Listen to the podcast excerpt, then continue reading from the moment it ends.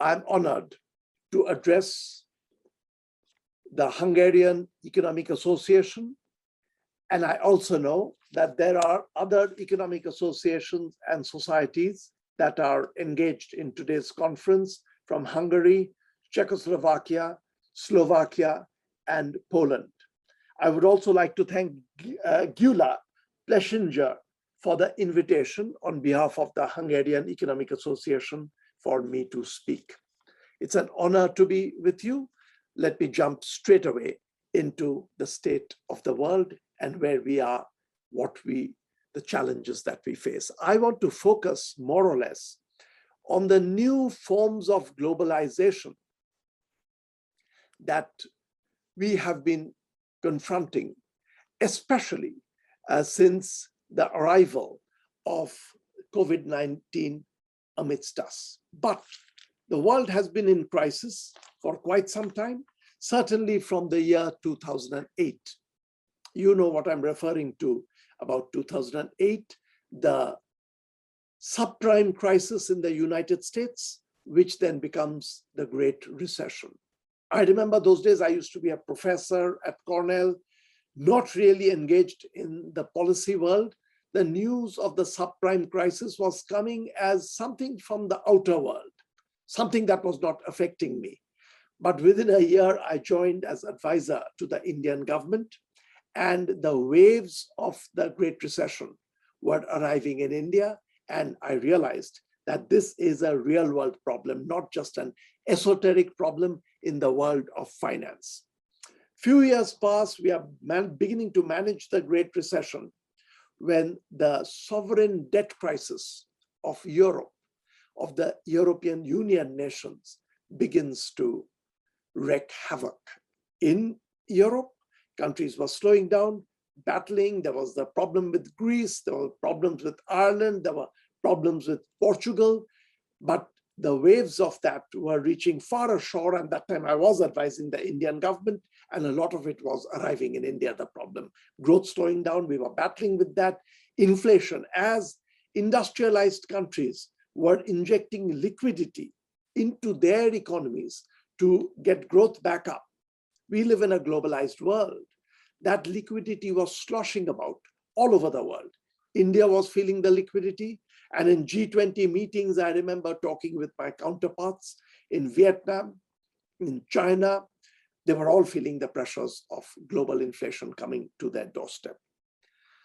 Gradually, Europe is beginning to handle this, and I will come back to the European problem in a, a moment, is beginning to handle this, but then the end of the commodity price cycle, as we refer to it, was arriving for the whole world commodity prices, which we were used to being high, were plunging, were dropping. And there were periods, I remember at the end of 2014, over basically a six or seven month period, oil price fell 50%. At one level, this was good, cheap oil for the users. But countries that were used to exporting commodities, suddenly their export value was crashing and they were getting into trouble. And this was beginning to affect all of us. Through all this, we have been feeling the pressures of the change deteriorating environment of the world. Uh, global warming is today being felt palpably with fires breaking out in different places. Political conflict resulting in the movement of migrants is something that we are also beginning to see a lot. Then comes 2019 and we are still in the midst of what started towards the end of 2019, the COVID-19 pandemic. This was gradually starting in Wuhan province. It is all over the world. And though it has gone through ups and downs, if you look at the global chart, which I do a bit obsessively, there have been three waves. The third wave is beginning to come down, but there is still uncertainty. And all this is reflecting on a changed landscape for the world beneath all this. And I want to be able to talk to you about the challenges that are coming out of this. But my belief is that though these are very, very different crises, and some of them, the one with the virus may have very little to do with the economy. The origin of the challenge of the world is to do with technology. the way technology is changing, is changing the landscape of labor, is changing the nature of globalization. So we are in a kind of new globalization, and I want to be able to talk to how to take on the challenge of new globalization. Before getting into that, I want to, for a moment, do a little bit of screen sharing and show you how the change of technology has been affecting us. Let me see if I can do that easily.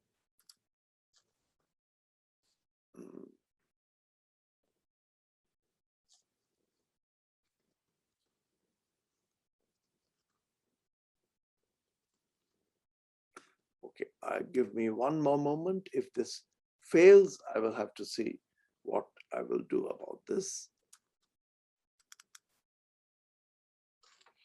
Okay, um, can you see this, my screen?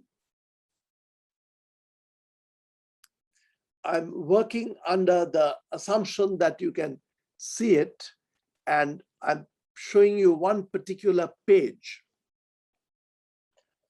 which shows the falling wage share of GDP. So if you take the GDP of a nation and the share of the GDP that goes to workers, a dramatic development in the world is from, I've just got the data from 1975 to 2016. Over this period of, uh, say, four decades, you see that it's a dramatic drop in the share going to workers. And these are for advanced economies, rich economies. The top graph is Japan. In Japan, it is falling and dramatic fall, but it's falling everywhere. And if I use middle income countries, upper middle income countries, you would see a similar pattern. What is happening? Technology is beginning to displace labor. And that is creating a lot of our political tensions, political troubles, and you're getting a spillover of other kinds of effects coming from this. Let me minimize this. And actually, I want to stop screen share for a moment, if I can do that successfully again and get back to it. And I will come back to the screen share when I need it. Now, the technological change that was taking place is different from the industrial revolution because labor saving technology is always a part of innovation. But in this case, there's a new technology which is changing the labor landscape. Labor saving technology, which started from the time of the Stone Age, picked up pace during the Industrial Revolution, is continuing. Labor gets displaced by capital, machines, and sophisticated technology. But now in the age of digital innovation, we've got another problem. Workers all over the world are getting linked. So I call this labor linking technology, technology that links labor, which means you can use workers sitting in a distant country, in Manila or in Cape Town or in Bangalore, without having to go there, without having to move the workers here. They can sit there and do a lot of your work and be digitally connected to you. And this is causing a new form of tension, which is not just between labor and capital, but between labor and labor in another country, giving rise to a lot of global tension that we are seeing. Now, all this got heightened during the period of the COVID-19, and I want to address some of the special challenges coming out from the COVID-19 the economic challenges are not caused by the COVID-19, but the COVID-19 is a reminder of the challenge that was coming anyway. Let me explain. People are saying that given this last one and a half years experience, we will probably begin to see, first of all, deglobalization. There has been talk of this from uh, President Macron uh, talking about this in France to academics and intellectuals talking that all this is teaching us. It's causing a setback in globalization and there is going to be deglobalization after this because we have learned the tensions, the difficulties that arise from globalization. And the other thing that is being pointed out is that because of climate change, pressures on the environment, growth will probably slow down. These are sort of popular views floating around. I don't agree with either of them. And I want to explain that to you a little bit and then go on to the next phase. Why I, my personal belief is that globalization will go through a bit of a stumbling block during this period of COVID-19 when stoppage in one country's production, chips not being produced in one country is affecting another country. There is a lot of anger and disenchantment with globalization. But my view is globalization will go through a few stumbles because people are upset with it, but globalization is going to pick up after that. And the reason for that, this is several. First of all, this last one and a half years, the digital technology that was already there, but underutilized, we've all suddenly learned to use it. Kenneth Arrow, to an economics audience, I don't have to tell you who he is, one of the great gurus of our discipline, very early had written a paper on learning by doing and its importance. That if you're forced to do something, you learn quickly. This last one and a half years, we have learned the use of digital technology in a bigger way than we've done it for decades before that. We now sit in our home because of the lockdown very often, and we can order everything through a digital platform, through Amazon or through Alibaba. We can order a quick ride without going into the street by calling an Uber to my home. So the digital platform is giving us the power to buy and sell by using digital technology. So a lot of the traditional forms of shopping and marketing is going to go down because we've learned this technology. For meetings earlier, for a two-hour meeting earlier, it was routine. When I was at the World Bank, we would fly down to another country. People would fly from different countries. We would sit there, two-hour meeting, four-hour meetings, and then you go back to where you are. Increasingly, we've learned that well, there are some meetings where you just have to go, but there are lots of meetings you can do by using Zoom or WebEx. You can do classroom lectures. And I'm sure this is going to increase that in the future, we will be giving lectures not just to my classroom in Ithaca or in New York City as I do, but to a classroom sitting in a faraway country, in Budapest or in Prague people sitting over there in a classroom and I'm lecturing out of this. This had started 20 years ago, but this is going to pick up pace because we have had a period of learning by doing. Number two, people say that because of this tension between workers in rich countries and workers in poor countries, because workers in poor countries can, you can outsource work, you will see countries raising walls and cutting down on the use of this international resource, namely cheap labor. Outsourcing will go down is a lot of people who believe that globalization, there will be deglobalization, believe. I don't think that is going to happen. And for a very simple reason, that should appeal to you as economists and you should understand it very quickly as an economist. The cheap labor available in faraway countries gives you an advantage in production. If today one country, say United States where I'm sitting, decide that we are going to build a wall around the country and not have any more outsourcing, you have to use all the local labor to do it. What will happen? The final product that comes out of United States, whether it be a good or a service, will be more expensive than the final product coming out of another country that is making use of this cheap uh, labor available in the world. So if China or Germany go out to a faraway place and use that cheaper labor, then for the same final product that is being produced in United States and being produced in, in China or in Hungary or in Germany for a global competition, China, Hungary, Germany will outcompete United States. Two things will happen after that. Either United States will realize that we can't do this. They will bring down the wall and globalize, use the global resource, or the country that continues to insist I will build up a wall will get marginalized and become a less important economy, and the other countries big, will begin to flourish. But the end result is going to be globalization is going to take a bigger step because you have to understand globalization is a bit like gravity. It's something that you as an individual can do very little about.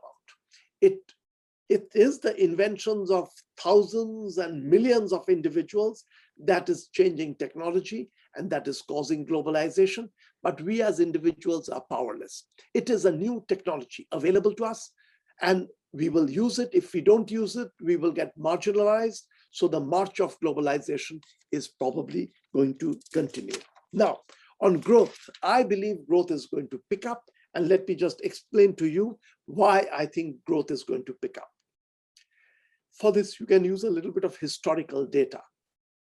A similar period of dramatic change in technology had occurred over a hundred years period, roughly from 1850, middle of the 19th century, to the middle of the 20th century. Eh, sorry, I'm saying that wrong, from the middle of the 18th century to the middle of the 19th century, 1750 to roughly 1850. And you know what I'm referring to? I'm referring to the Industrial Revolution. This roughly 100 years of Industrial Revolution was displacing labor. Technology was coming in. But look at what happened to growth. From Angus Maddison's studies, the most authoritative studies we know, that before the Industrial Revolution, global growth used to be roughly 0.32% per annum, or say 0.3% per annum. Let me round it up. The Industrial Revolution changed this completely. In recent times, and over the last 50, 60 years, it was going up, the global growth is roughly 3% per annum. So from 0.3% per annum for a long period before the Industrial Revolution new technology has led us to 3% per annum. If we do a similar leap from here to after the digital revolution has fully set in, instead of growing 3% per annum, we will be going growing 30% per annum. So it is possible. It is so weird a world that we don't even think about it or we shudder to think about it. So we close our minds, but it's possible. And one reason why I feel technology uh, is going to re revolutionize even more and growth is going to go even more rapidly is that as routine labor gets taken over by machines or by very cheap labor in developing countries, in poor countries, they begin to do that. In all advanced economies, United States, Europe, East Asia, bits of Latin America, in all advanced economies, the drudge labor is being taken over by, by machines and labor elsewhere. What will your labor do? A lot of the labor is going to turn to creative work. Research is going to be much more widespread because that can't be done by machines. That has to be done by higher educated population. So I feel in advanced economies, increasingly you will see labor moving into creative work. And like all creative work, a lot of your work will lead to nothing, but then suddenly there will be an invention and that will give a step up to growth. That's the way technology, uh, creative work takes place. A lot of it leads to nothing, but you have to do a lot of that nothing to get those occasional hits that is going to give a boost to growth rate. And my expectation is growth rate is going to go much higher after when all this settles down. So how do we cope with this new world that is coming about? And there will be challenges. First of all, there will be challenges of one particular form which could destroy the world. So all this future scenario that I'm talking about is with one assumption that the world continues to exist. In the past, we've had species that have vanished from the earth. The dinosaur had lived very happily and then vanished. Human beings, we may face an existential risk because of the changing technology. And Yes, it sounds brutal, but it is possible that we will perish as this species will vanish. But I have hope that unlike the dinosaur, we are able to take stock of our own behavior. So maybe despite the challenges, despite the difficulties, we will be able to negotiate the terms and come out of it successful. And that is my hope that that will happen. And here are the kinds of challenges we will face and the kinds of changes that I hope that we will be able to battle with. First of all, while growth is going to be much higher, if growth is of the kind of growth that has taken place up to now, then that's not viable. We will do so much damage to the environment that the world will collapse and we will face the dinosaur risk. But one mistake that a lot of lay people, people who are not professional economists make, but we should not make is growth does not mean GDP is a higher GDP does not mean just more cars, more houses, more yachts, more luxury aircrafts, luxury hotels, a greater GDP. GDP is nothing but things that we value and consume. So if we are consuming better health, and there the scope is huge, our life expectancy can improve, our health can be dramatically better for which we value. Our GDP has gone up, not because we have more cars, more homes, but we have vastly better health. We are buying better health. If we buy better music, better art, we are taking in all that. All those are components of GDP. So the much higher GDP growth could be a GDP growth with constituents of that GDP growth very, very different. And we have to put our minds to that kind of a GDP growth. We will face other challenges that we will have to take on and decide how we are going to take on these kinds of challenges. One, one for instance, is as the world gets more globalized, we will have big supply chains. One country produces all the parts of a machine, all the chips. Another country produces another part of a machine.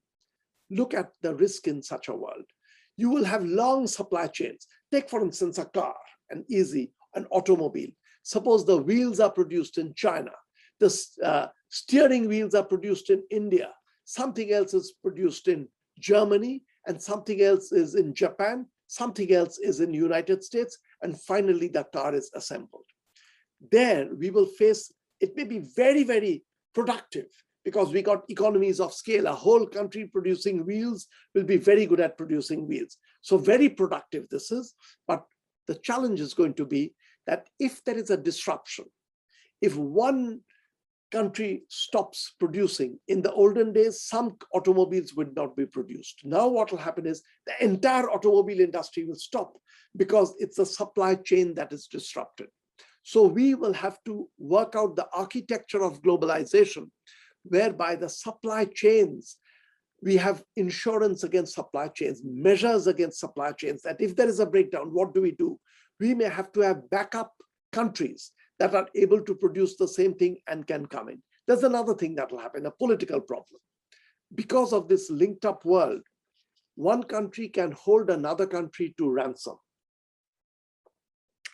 If there is a tension that builds up between two countries, you don't have to create war. You have to just stop the production of a vital component and say, I won't produce this for you anymore. That'll be like war because your entire industry is going to crash in the other country. So that means we need greater coordination. Time is uh, short, so let me just tell you that basically what we need to work on is the global architecture. And since I know that there are bankers, central bankers working on this, let me just give you an example.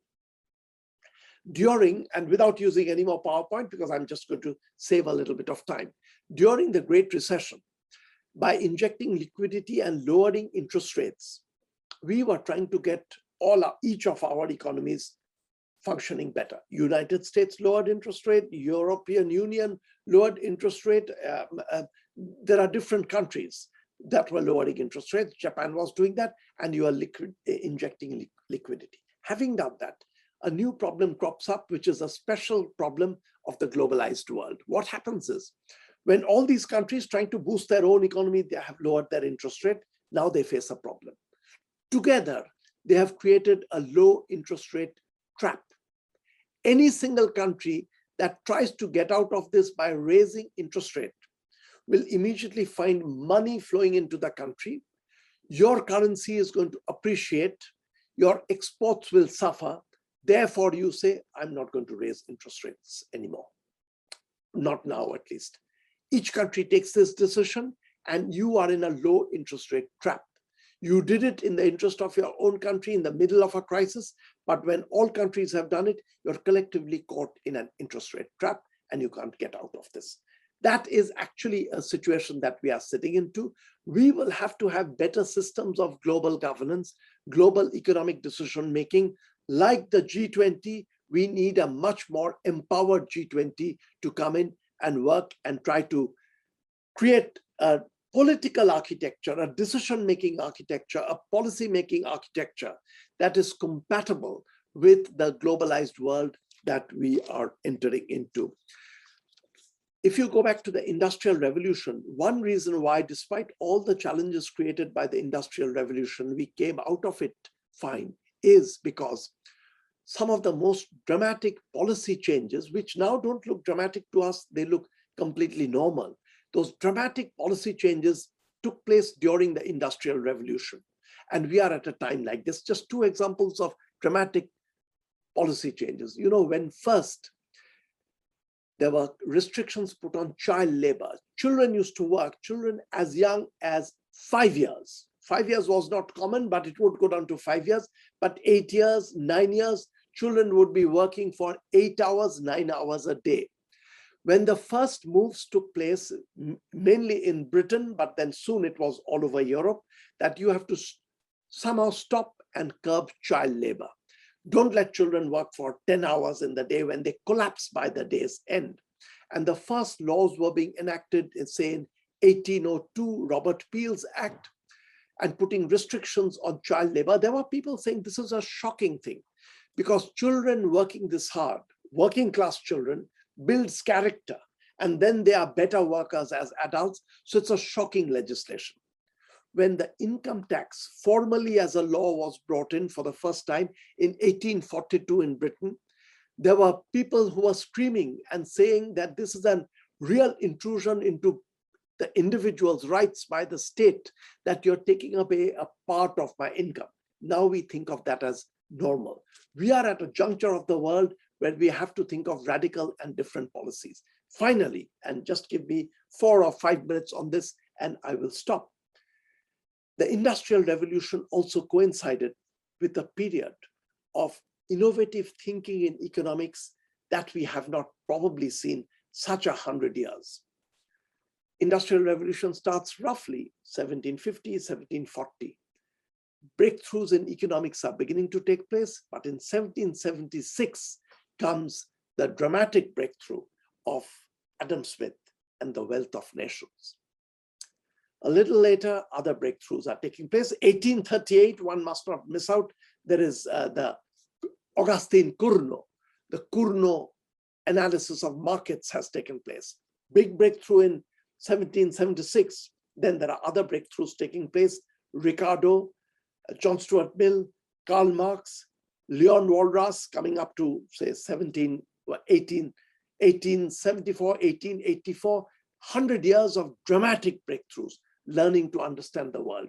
We are at a time where we also need, the way we need radical new policies, we need to go back to the drafting board and do our analysis, deep theoretical analysis. I think this is a time for going back to our theoretical drafting board and trying to understand the world. You know, in all our theories, there are the explicit assumptions and there are the hidden assumptions.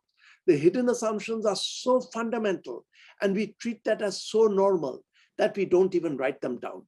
Very often, when your policies begin to go wrong, it is because the world is changing and those hidden assumptions are no longer valid and you need to examine those hidden assumptions and construct new theory which looks at the new world that is emerging. In geometry, we have a dramatic example. Euclid developed this beautiful system of geometry with all the assumptions. He thought all the assumptions explicitly laid down as axioms, but there were assumptions. that he was making, which he wasn't even aware of. He had assumed a flat world, and all the Euclidean geometry was for the flat world and not for the spherical world that we live in. It was much later, in the early 18th century, that Gauss, that uh, a little later, Riemann and other mathematicians come and they realize that apart from all those written down axioms, there were other axioms that had been used by Euclid without being aware of. And the new geometry which arose for our spherical world without which we have we would have had accidents with planes flying pretending that we are flying over a flat zone and not a spherical zone took place because of the realization that you need a new geometry.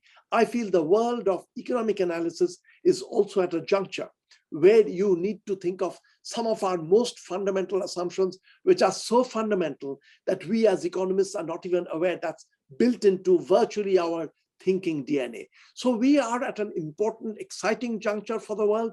If we do right, this will be like the industrial revolution. The digital revolution will take us into a better, faster growing world and a more equitable world. We have inequalities of a kind today which are unacceptable. And we have to think of new theory, new policies to take on this new technological challenge that has come to our doorstep so that we can create a better world. Thank you very much for giving me the opportunity to speak. Thank you.